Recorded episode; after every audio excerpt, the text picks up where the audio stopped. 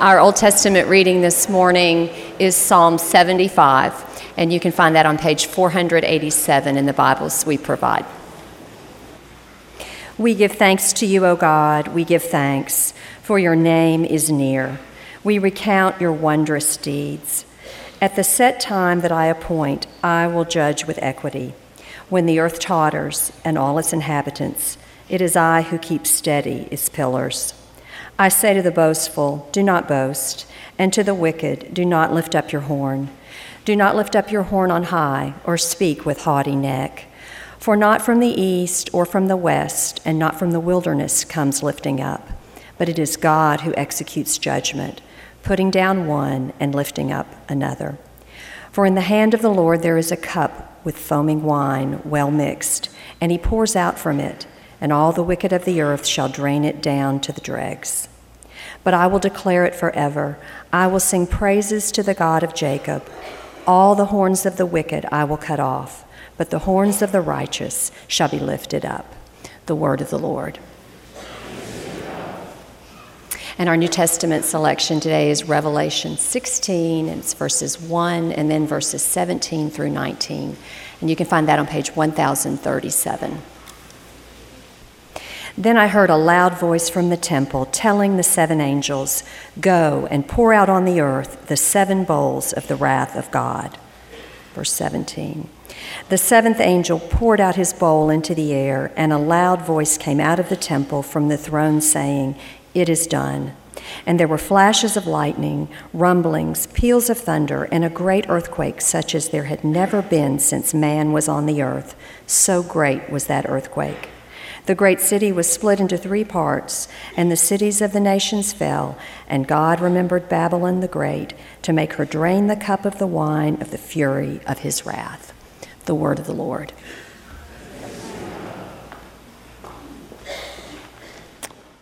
We return to the Gospel according to John. Uh, the past few weeks, we looked at uh, Jesus' high priestly prayer, John 17. And even though it is a bit liturgically out of place because Palm Sunday is this coming Sunday, and uh, then Holy Week, we're already well into the events of Holy Week, but I did think it would be fruitful to follow uh, that study of the high priestly prayer by looking at John 18 and the events that immediately followed. So we'll be reading a rather long passage. I encourage you to read along in one of our Bibles. John 18, and we'll read down through verse 27. When Jesus had spoken these words, that is the prayer that we've been studying, when Jesus had spoken these words, he went out with his disciples across the brook Kidron, and there was a garden which he and his disciples entered. Now, Judas, who betrayed him, also knew the place, for Jesus often met there with his disciples. So Judas, having procured a band of soldiers and some officers from the chief priests and the Pharisees, went there with lanterns and torches and weapons. Then Jesus, knowing all that would happen to him, came forward and said to them, Whom do you seek? They answered him, Jesus of Nazareth. Jesus said to them, I am he. Judas, who betrayed him, was standing with them. When Jesus said to them, I am he, they drew back and fell to the ground. So he asked them again, Whom do you seek? And they said, Jesus of Nazareth. Jesus answered, I told you that I am he. So if you seek me, let these men go. This was to fulfill the word that he had spoken of those whom you gave me, I've not lost one. Then Simon Peter, having a sword, drew it and struck the high priest's servant and cut off his right ear. The servant's name was Malchus. So Jesus said to Peter, Put your sword into its sheath. Shall I not drink the cup that the Father has given me? So the band of soldiers and their captain and the officers of the Jews arrested Jesus and bound him. First, they led him to Annas, for he was the father in law of Caiaphas, who was high priest that year.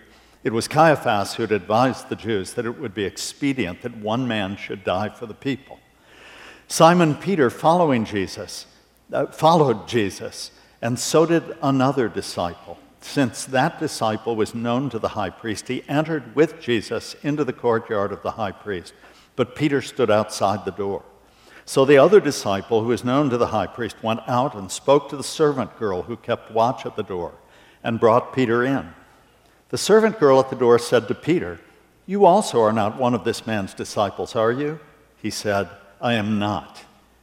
Now the servants and officers had made a charcoal fire because it was cold, and they were standing and warming themselves.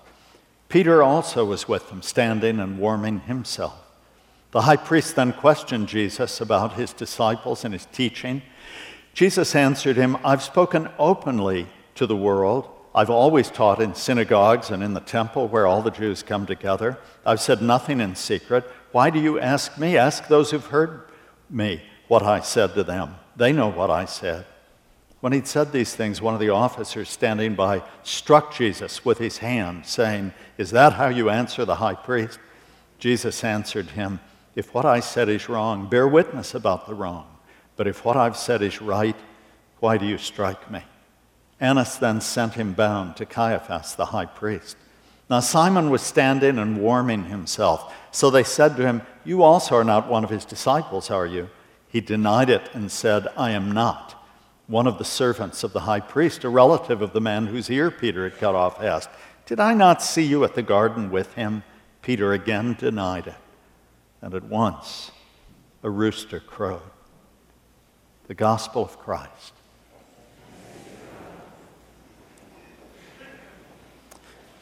The most striking thing to me about this chapter is that Jesus is clearly in command of the situation. He is the one who's arrested, taken before his interrogators, slapped, he will be bound, he will be scourged. Before too many more hours are passed, he will be crucified. And yet, he's clearly in command from the very opening of the chapter. He goes out to meet those who've come to arrest him and says, Whom are you looking for? He answers not as a person who's terrified, but as one who knows what is just and will continue to speak justice even though he gets slapped for it. He's not in any way cowed. Jesus met his betrayer in order that he might be our advocate. Jesus was bound in order that you and I might be set free. He was wounded that we might be healed. And he would die so that we might have life. Jesus here embraces his destiny so that you and I might have a destiny beyond anything that we could ever achieve apart from his grace. He meets the situation with the words, Shall I not drink the cup that the Father has given me. In stark contrast is the unraveling of his chief disciple, Simon Peter. Peter, who had sworn that he'd go with him even to death, even if all the rest of them fall away, I will go with you, I'm willing to die with you, and who meant every word of it, unravels as the scene goes on. And we might well ask, well, isn't that what we would expect? The one is the God man, the other simply human, like all of us. And at one level, well, of course, yes. Jesus, who became sin for us, was one who knew no sin of his own. But at another level, no, that's too easy a dismissal of the contrast. Because Jesus, as the Gospels and as Paul in his reflections on the incarnation all together make clear, laid aside his glory, set aside his prerogatives, and chose to live his life according to the very same means of grace available to every Old Covenant believer, including Peter and the other disciples. And Jesus, in fact, had come in order to make us like him. And so, drawing a sharp contrast between these two is fruitful not only for understanding what took place, but it is instructive to us because in Simon Peter we see natural humanity. Still living, one who has for three years followed Jesus, sat under his teaching, done ministry with him, been empowered to go out and heal people. One who has had tremendous insights and been commended by the Lord. One who, frankly, along with John, is with him when all the other disciples have fled. And yet, one who represents the best that we can do apart from the extraordinary saving grace of God. Jesus, on the other hand, is a picture of what he came to make us, not just to do for us, but to make us. We are to be remade and be growing by grace into what God has declared us to be. And so we don't look at Jesus here and seek to model on him in order that we might sufficiently please God in order to receive blessing or to be saved. God's grace is his gift to us. That's what makes it grace. But too many Christians, particularly in our day and in our culture, think that it's all simply about receiving forgiveness when it is a radical call to a whole new life. And this same Simon Peter will one day write to a group of Christians facing persecution, saying that Jesus suffered as he did, leaving us an example that we might follow in his steps. Why, within a few weeks, Peter will stand and preach boldly the Pentecost sermon in the heart of Jerusalem, where Jesus endured such suffering and death. And so I want us this morning to see the sharp contrast between Jesus and Simon Peter, and particularly to note four aspects of the contrast. And they are these. First of all, to note the very different attitude with which each approached this moment of crisis. Jesus continued all the way up the road to tell the disciples the crisis is coming, the moment is coming when we get to Jerusalem, this is what's going to happen. So Peter, at least at one level, knew it was coming. And I want us first to look at the difference in the attitude of Jesus and Peter as they approach the crisis. Secondly, we will look at the difference in the way that they prepared for the crisis. Then, thirdly, the difference in the way that they responded to the crisis. And finally, the difference revealed about their own self understanding in the midst of the crisis. Just those four things. First, this radically different attitude with which they traveled toward this moment, the great hinge in history when everything changed. What do I mean? Well, it's very clear the contrast between Jesus' profound and joyful humility in the obedience of his total trust in his Father and Peter's pride. And we see it. Peter is, in many ways, always the incarnation, it seems, of all of the disciples and of all of us at our worst. And if I'm just talking to myself this morning, you all are way further down the road than I am, and I commend you. Pray for me. But as I read this and I see Peter, I see so much of myself all the way up the road to Jerusalem, as we've seen, there's an argument going on among the disciples.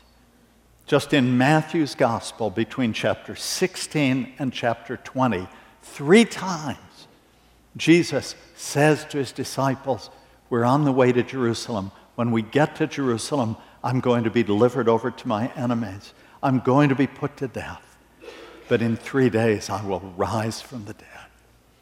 And every time the response of the disciples is one of consternation, of fear, and an argument over which of them will be greatest in the kingdom. It's, it's like a badly written script, a bad comedy. I mean, you go, how do you get from Jesus saying, we're going there to suffer and the disciples arguing over which will be greatest, as we've seen before in chapter 20 of Matthew. James and John get their mother to go with them to ask for the places of honor at his right and left hand. And Jesus asked them, Can you drink the cup that I'm going to drink? Did you note that was the theme in all those three scripture lessons that we read this morning? Psalm 75. He speaks of the cup of God's wrath being poured out on the wicked who reject the grace of God.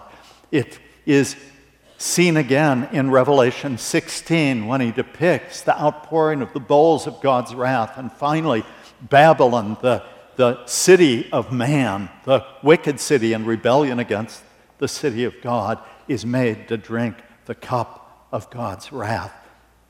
That's what we see in this picture. And Peter is just obsessed with himself. Jesus has laid aside his glory in order to glorify his Father by saving a group of rebels like you and me and preparing us to share in his glory. He laid it aside. He gave himself self forgetfully for the Father and for others. The Son of Man, he said, did not come to be served, but to serve and to give his life as a ransom for many. And so that was his attitude self giving, self service, self emptying. Peter sought glory for himself on his own terms. Peter followed Jesus because he thought this may be the Messiah. And if I follow him and he takes David's throne, I can be more than just a fisherman. My life will have meaning, ultimate meaning. I will be right there at the epicenter of Israel's renewal. I will know power and wealth and, and all the good things that when I read of the days of David and Solomon marked Israel out as God's favored people. We're going to have it all again, and I want to be there. And as Jesus tried to tell them, My kingdom is not of this world, not at this time, they did not want to hear it. Peter did not want to hear it because he was seeking his glory. And I don't know about you, but times in my life when I've been so profoundly disappointed because I thought what God had called me to do and to be was this thing here. And suddenly, it doesn't look like that now. Or I'm getting old. The glory days are past. Talked about that last week.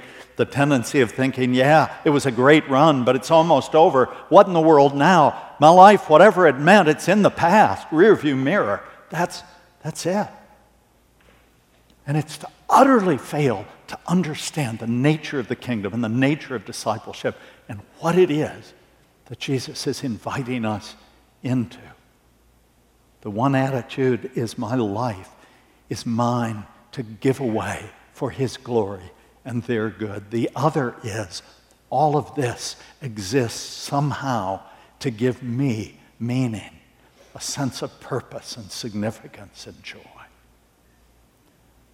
And because they had such a different attitude, we see them train for this moment, prepare for it totally differently. We see it in the garden. John takes the story right up immediately at the arrest, but the synoptic gospels, Matthew, Mark, and Luke, describe for us the events preceding this arrest. You remember what happened? Jesus went, left Jerusalem so that the disciples wouldn't be in an enclosed place where they could all be arrested and taken away. He went out to the Garden of Gethsemane, and there he left the, most of them and took the three that were closest to him and said, Come with me. My soul is, is so deeply troubled. Watch and pray. Watch in the Bible always means stay awake. Watch and pray. Stay awake and pray that you not enter into temptation. I want you standing with me. You've promised that you'd stand with me. I want you to do it. This is how you'll do it. Watch and pray. Then he went a little further and poured his heart out in prayer. Father, if it be possible, let this cup pass from me. He wasn't talking simply about the physical agony of crucifixion, though I'm sure within his human flesh there was an, a fear of it. But when he talked about the cup, he was talking about the cup of God's wrath that he was about to drink when he would bear the wrath of God toward sin. Father, if it be possible, let this cup pass from me. Nevertheless, not my will, but yours be done. And so, in that moment, when they came, he was able to step forward and say, Whom do you seek? And to turn to Peter and say, The cup that the Father has given me, shall I not drink it? Peter slept. Why? This wasn't a one off.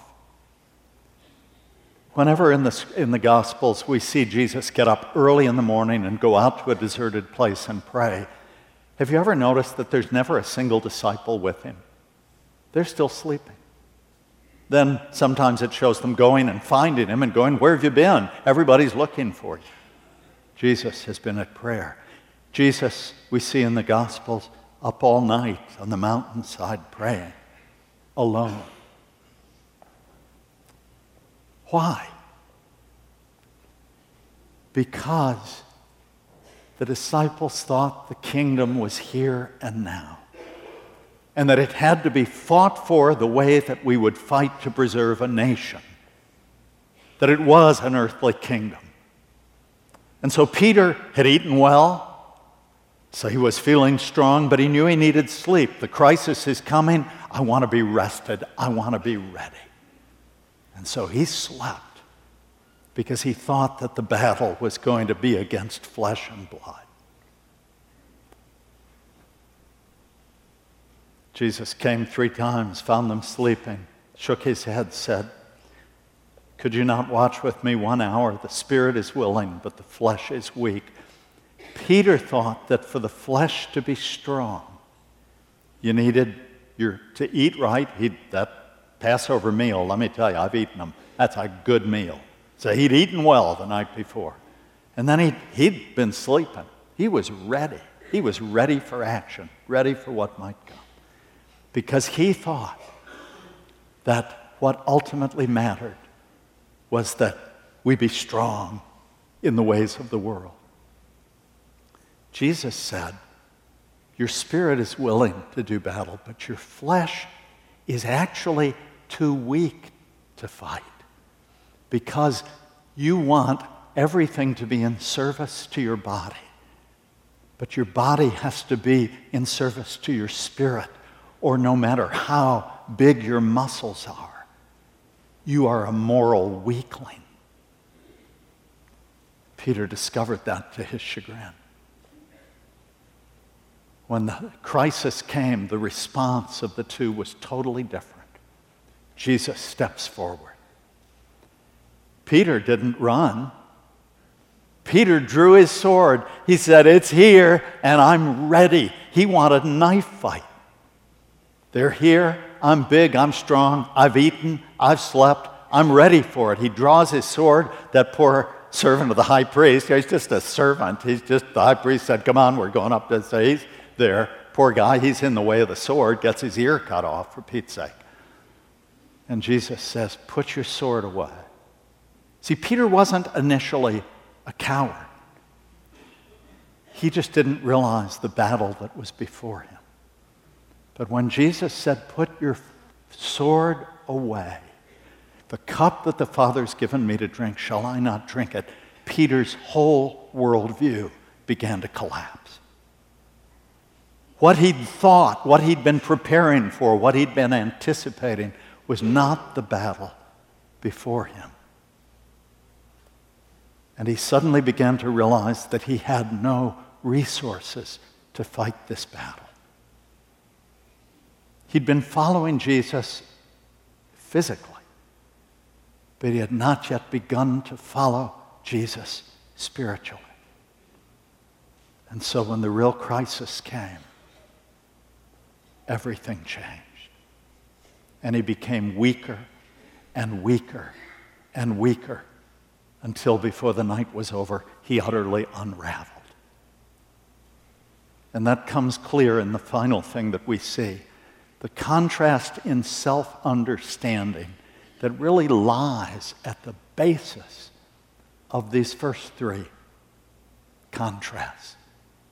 The contrast in attitude, in preparation, in response, all had to do with their understanding of who they were, of their own identity.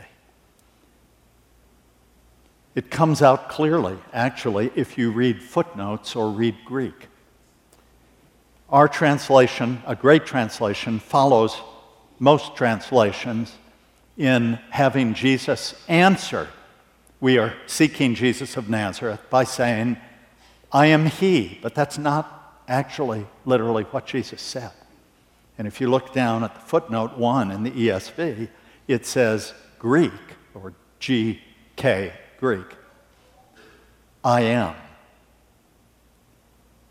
John, Jesus, of course, was speaking Hebrew or Aramaic form of Hebrew.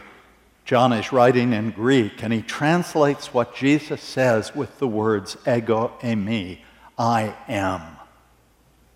Whom do you seek? We seek Jesus of Nazareth. I am, and they all fall down. Why? Because I am, as we saw last week at the end of Jesus' high priestly prayer, was the name, the covenant name of God, too holy to speak. Do you remember? At the end of the prayer, Jesus said, I've given them your name. Keep them in your name. And we asked, what did he mean by that? What does it mean to keep someone in your name? What did he mean by saying, I've given them your name? And we saw that it harkened back to that moment at the beginning of Israel's history when Moses stood barefoot before a, a bush that burned and was not consumed, and God said, I'm sending you back now. Set my people free. Go get them out of Egypt. And he said, Who am I that you should send me? And who are you? And God answered the question, Who are you? Not with his generic name that Moses already knew, El or Elohim. All the nations knew God by that name. But when Moses said, Whom shall I say has sent me? he was asking for God's covenant name. He was saying, basically, What's your family name? How are you known at home? And God says, I am. Tell them, I am has sent me. I am that I am. And as we saw last week, that name, pronounced Yahweh in Hebrew, was considered so holy by Israel that they would not ever dare to say it in worship, in song, in psalm. If they were reading the scriptures, they would not say that name. They were taught to say, when they saw Yahweh, say Adonai, Lord, because if you become accustomed to saying that name, you may sometime blurt it out as a curse and you will come under God's wrath. So they would say, in fact, in your Old Testaments, if you've got a modern translation. Do you ever notice that sometimes Lord is all capital, and other times it's just capital L and small O R D? That's a crucial distinction. When it's all capital, that's Yahweh. That's acknowledging that it, it doesn't say Lord, it says Yahweh, but say Lord. It's following the Jewish practice. When it's capital L, small O R D, it's Adonai, Lord when the rabbis translated the Hebrew Old Testament into Greek, they translated I am wherever it appeared in the Old Testament with the words ego eimi, I am. And now Jesus steps forth and says, ego eimi. And John three times cites ego eimi. Ego eimi once reflexively, and then when they've fallen down, Jesus asks them again, Whom do you seek? Jesus of Nazareth. Ego eimi, I am. Now, why does that matter? It matters because Jesus' own self understanding, his identity, was never autonomous. He never acted apart. He said, I have come not to do my will, but the Father's will. He who has seen me has seen the Father. I and the Father are one. His whole identity was completely tied to his Father, to God, to the great God of creation and deliverance, the great I am. So Jesus said, I am, I am, I am. When Peter tried to follow, but now falling further and further behind in his confusion as his life and his own self understanding and misunderstanding of God's kingdom causes this collapse, necessary collapse. He is asked, And are you with him? And he says, I am not. I am not. I am not. John has shown us in stark contrast Jesus' identity is completely consumed with God. Peter still thinks that he belongs to himself, that he's autonomous, that he's a law to himself, that he can do what he wants to do, go where he wants to go, spend as he wants to spend, plan as he wants to plan. He's his own man. Follow whom he chooses to follow. Run when he chooses to run. And he had to collapse. He had to come to this and have his whole world collapse before he could be born anew, before he could become the person who would write in that beautiful opening passage of his first epistle. We have been, but thanks be to the God and Father of our Lord Jesus Christ, in whom we've been born anew to a living hope through the resurrection of Jesus Christ from the dead and to an inheritance that is imperishable and undefiled and unfading, kept in heaven, ready to be revealed at the last day. Now you see, his whole view of the kingdom had changed. His whole view of who he was and of what life was about had changed. Now his identity was in Christ. And so I simply end and ask you as we are one week from Holy Week whether you've yet closed with this reality as I've been asking myself whether I have. Are we just limping toward Holy Week?